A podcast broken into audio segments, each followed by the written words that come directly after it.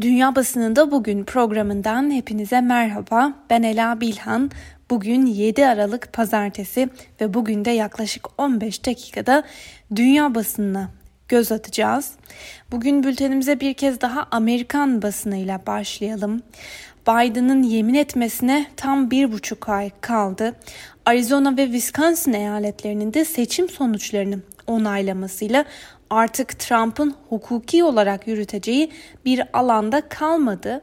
Bununla birlikte ekibi ise itirazlarını sürdürecekleri mesajını veriyor.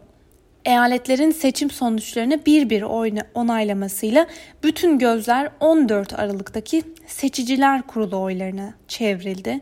14 Aralık'ta partilerin eyalet sonuçlarına göre belirlediği delegeler eyaletlerin başkentlerinde bir araya gelecek ve oylarını kullanacak.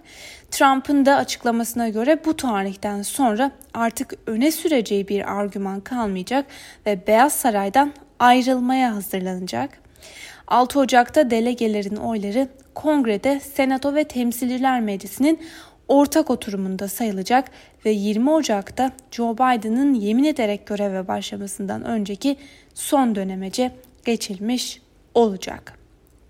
Bu arada bütün bunlara rağmen ABD Başkanı Donald Trump, Georgia eyaletinde kongre seçimlerinin kritik ikinci turu için miting düzenleyip eyaletteki cumhuriyetçilere 5 Ocak'ta yapılacak olan seçim için sandığa gitmeleri çağrısında bulundu ve aksi takdirde radikal solun kazanacağını söyledi.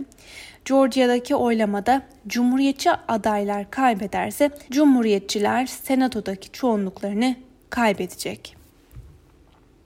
New York Times gazetesinin gündemdeki bir haberle devam edelim. ABD Adalet Bakanı e, William Barr'ın özellikle de Trump'ın iddialarının aksine seçimlerde sonucu değiştirecek bir usulsüzlüğe rastlanmadığını açıklamasının ardından siyasi geleceği iyice belirsizleşti. Bugünlerde Barr'ın Trump'ın görev süresi dolmadan saraydan ayrılıp ayrılmayacağını tarttı ve bir sonraki adımını da bu duruma göre atacağı konuşuluyor. Washington Post'tan Devlin Barrett'ın haberine göre de William Barr istifa etmeye hazırlanıyor. Bir diğer habere göre Trump'ın kişisel avukatı olan Rudy Giuliani'nin koronavirüs testi pozitif çıktı ve New York Times'ın haberine göre böylece Trump cephesinde Trump'ın kendisi de dahil olmak üzere en az 42 kişinin COVID-19 testi pozitif çıktı. Laura Meckler imzalı bir habere de göz atalım. Laura Meckler bugün uzaktan eğitimin götürlerini ele almış. Kayıp bir nesil başlığıyla aktarılan habere göre yapılan araştırmalar uzaktan eğitimin eşitlik eşiğini genişlettiğini ortaya koydu. Farklı birçok veri öğrencilerin belli bir kısmının eğitim açısından geride kaldığını doğruladığı gibi pek çok ailenin ve eğitimcinin endişelerinin de haklı olduğunu gösteriyor.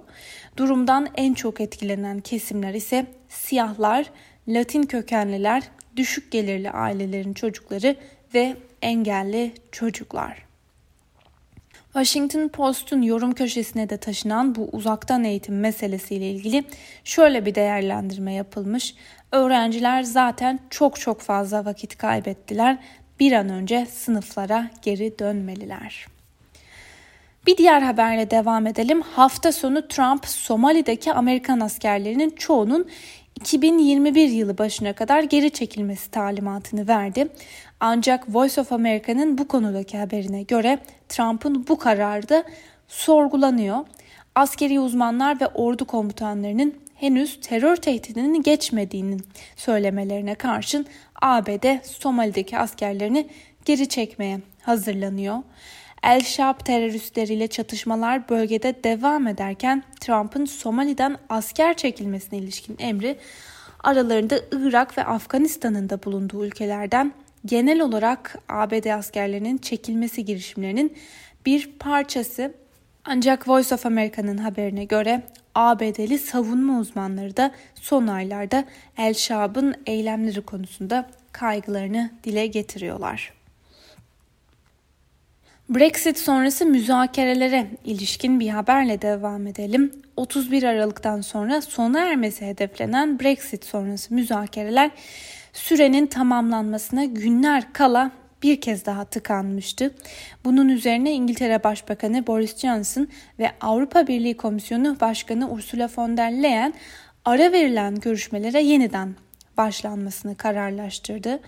Müzakerelerde Avrupalı balıkçıların İngiliz sularına erişimi, rekabet açısından Londra'nın talep ettiği garantiler ve gelecekteki anlaşmazlıkların çözümüne ilişkin mekanizma üzerinde tıkanıklık aşılamadı.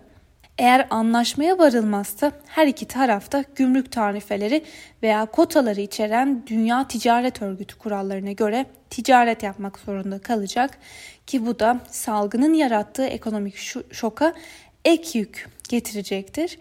Bu arada Fransa'da Cuma sabahı uzlaşma metninin özellikle AB'li balıkçıların geleceğini tehdit etmesi halinde bunu veto etmekte tereddüt etmeyeceği uyarısını da yaptı. BBC ise aynı haberi AB ile İngiltere arasındaki ticaret görüşmeleri sürüyor ancak uzlaşmazlıklar devam ediyor başlığıyla aktarmış. Konuyla ilgili BBC'ye konuşan AB kaynakları balıkçılık konusunda anlaşmanın yakın olduğunu söylemesine karşın İngiltere Başbakanlığından bir kaynak görüşmelerde ilerleme kaydedilemediğini ifade etti.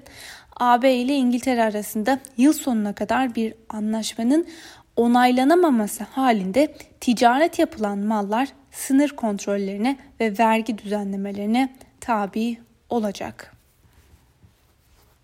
Sıradaki haberimize geçelim. İngiltere tarihinin en büyük aşı operasyonunu Salı günü 50 hastanede başlatıyor. İngiltere Sağlık Bakanlığı bu hafta başlayacak olan COVID-19 aşısı uygulamasını ülke tarihinin en geniş kapsamlı aşı uygulaması olarak tanımlıyor.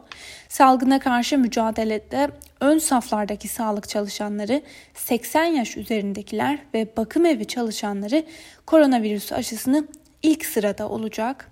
İngiltere genelinde 50 hastane aşının dağıtım sürecinde görev almak üzere belirlendi.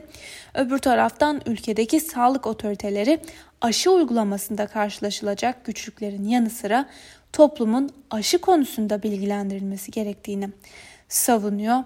Hükümetin ünlülerle ve sosyal medya fenomenleriyle çalışarak aşıyı özendirici bir kampanya yürütmesi de bekleniyor. İngiliz The Guardian ise son olarak aktardığımız bu iki meseleyi gündemine taşımış. Gazeteye göre İngiltere'nin aşı operasyonuyla başa çıkamayacağı ve Brexit konusunda da anlaşmaya varamayacağı konusunda endişeler var ulusal sağlık sistemi ve kamu hizmetlerindeki personel eksikliği, limanlardaki aksaklıklar teslimatları da zorlaştıracaktır. Hatta Observer'ın anketine göre halkın %35'i yani üçte birinden fazlası hükümetin COVID-19 aşısını kullanıma sunma ihtimalinin düşük olduğunu söylerken %48'i güvenli olmayacağından endişe ediyor. %47'si etkili olmayacağını düşünürken %55'i yan etkiler olacağı konusunda endişe ediyorlar. Bir diğer habere göre de İngiltere'de Brexit geçiş döneminin sona ereceği 1 Ocak tarihi nedeniyle gümrüklerde gecikmeler yaşanacağı beklendiği için aşı dozlarını taşımak için askeri uçaklar kullanılacak. BBC'nin bir haberiyle devam edelim. İran devrim muhafızlarının üst düzey komutanlarından biri olan Tu Amiral e, Ali Fedavi geçtiğimiz haftalarda öldürülen Muhsin Fahrizade suikastinde uydudan kontrol edilen ve yapay zekaya sahip bir silahın kullanıldığını açıkladı. İran basınında yer alan haberlere göre Fedavi kullanılan silahın Fahrizade'nin yüzüne odaklandığını ve 13 el ateş ettiğini belirtti. Independent gazetesinden Kim Sengupta ise suikastin ardından ABD-İran ilişkilerini nasıl etkileneceğini ele almış. Muhsin Fahrizade'nin öldürülmesi ABD ve İran arasındaki uzlaşma şansını yok etmeyecektir. Ee, ancak iki ülkenin müzakere masasına dönmesini istemeyenlerce nasıl ölümcül eylemler gerçekleştirildiğini ortaya koydu. Ayrıca Süleymani'nin intikamını almak isteyen İran müttefiki bazı grupların bu kez kontrol edilemeyeceği tehlikesi de söz konusu. Yaşananlar gösteriyor ki Trump'ın gitmesine ve yerini Biden'ın devralmasına tam 7 hafta kalmışken zaman artık hayati öneme sahip. Alman basınına da göz atalım. Avrupa Birliği Dışişleri Bakanları 10-11 Aralık'ta yapılacak AB zirvesi öncesinde bugün toplanarak Ankara ile ilişkilerin son durumunu değerlendirecek. Brüksel son yıllarda giderek kötüleşen AB-Türkiye ilişkilerini düzeltme girişimi olarak geçen Ekim ayında Türkiye'yi ekonomik ilişkilerde yeni bir istikamet önerisinde bulunmuştu. Deutsche Welle'nin bu konuda aktardığı habere göre Ankara ile Brüksel arasında var olan tartışmalı konuların hiçbirinde ilerleme kaydedilemediği için pek çok AB üyesi ülke zirvede Türkiye'ye karşı yaptırım kararı alınmasını talep ediyor. AB ile Türkiye arasında başlıca ihtilaf konuları ise şunlar: Doğu Akdeniz sorunu, Kıbrıs sorunu, Libya krizi, Türkiye'nin Suriye'nin kuzeyini işgali, Dağlık Karabağ, sığınmacılar, tam üyelik müzakereleri ve gümrük birliği. Almanya'nın önemli gündemlerinden biri de salgın meselesi. Almanya'da kısmi kapanma önlemlerinin yürürlüğe girmesinden 5 hafta sonra da e, vaka sayıları hala çok yüksek seyrediyor. Almanya Başbakanı Angela Merkel pandeminin başlamasından 9 ay sonra nihayet artık tünelin sonunda ışık görüyoruz dedi ve aşılar sayesinde koronavirüsün yenilebileceğini umduğunu söyledi e, ve Almanya'da aşılamanın 2021 yılı başında başlaması da bekleniyor. Alman basınından Tagesschau'nun haberine göre de eyaletler vakaların kontrol altına alınamamasından dolayı endişeliler. Tüm eyalet e, yöneticileri vaka sayılarının düşürülmesi gerektiği konusunda hem fikirler ancak bunun için hangi önlemlerin alacağı, alınacağı konusunda fikir birliğine varılamıyor. Bazı yöneticiler e, sosyal temasın daha da kısıtlanması gerektiğini savunurken Noel döneminde önlemlerin gevşetilip gevşetilmeyeceği meselesi de farklı tartışmaları beraberinde getirdi. Fransa'nın önemli bir gündemiyle devam edelim. Cumartesi günü Paris'te sosyal adaletsizliğe ve polis şiddetine karşı düzenlenen protestolarda polisle göstericiler arasında bir çatışma çıktı. Fransa'da geleneksel olarak Genel İş Konfederasyonu öncülüğünde Aralık ayının ilk cumartesi günü sosyal adaletsizliğe karşı protestolar düzenleniyor. Ancak bu yıl söz konusu protestolara ülkede geçtiğimiz haftalarda tartışmalara yol açan yeni güvenlik yasa tasarısına dönük tepkiler de eklendi ve protestolarda en az 100 kişinin gözaltına alındığı belirtiliyor. France 24'ün aktardığına göre 2018-2019 yılları arasında Fransa'da aylarca sürdürdükleri protestolarla Macron'u sarsan sarı yeleklilerinde protestolarda öne çıktığı belirtiliyor. Euronews'un aktardığı bir haberle devam edelim. Moldova'da AB yanlısı Cumhurbaşkanı için sokağa çıkanlar Rus taraftarı hükümeti istifaya çağırdı.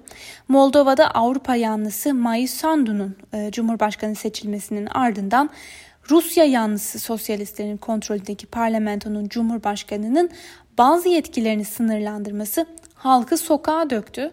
Vatandaşlar Cumhurbaşkanı'nın yetkilerini kısıtlayan yasaların parlamento tarafından kabul edilmesini protesto ediyorlar. Cumhurbaşkanı'nın yetkilerini kısıtlayarak parlamentonun yolsuzlukla mücadeleye gölge düşürdüğünü iddia eden protestocular hükümetin istifa etmesini ve erken parlamento seçimlere gidilmesini talep ediyorlar. Rus basınından Moscow Times'ın gündemindeki bir habere de göz atalım. Rusya hafta sonunda kitlesel Covid-19 aşılama programını başlattı. Moscow Times'ın haberine göre Moskova aşı operasyonuna savunmasız çalışanları aşılayarak başladı. En çok risk altında olan çalışanlara öncelik verilen aşılama programında Ağustos ayında tescillenen Rus aşısı Sputnik 5 kullanılıyor. Rusya'nın yıl sonuna kadar yalnızca 2 milyon doz aşı üretebileceği tahmin edilirken daha şimdiden binlerce kişi ilk doz aşıyı oldu. Ve son olarak Japonya'da yayınlanan Sankei gazetesi Japonya, Fransa ve ABD'nin önümüzdeki yıl Mayıs ayında bir askeri tatbikat yapacaklarını iddia etti. Tatbikat Çin'in bölgedeki askeri faaliyetlerini arttırması üzerine yapılacak olması ve ilk kez düzenlenecek olması açısından da dikkat çekiyor. Haberde tatbikatın Çin'in e, Doğu Çin denizinde Japonya'ya ait adaların olduğu bölgede hak iddia etmesine karşı yapılacağı da belirtildi. Çin yönetimi ise bölgedeki faaliyetlerinin barışçıl amaçlı olduğunu dile getiriyor. Sevgili Özgürüz Radyo dinleyicileri, Sankey gazetesinden aktardığımız bu haberle birlikte bugünkü programımızın da sonuna geldik. Yarın aynı saatte tekrar görüşmek dileğiyle Özgürüz Radyo'dan ayrılmayın. Hoşçakalın.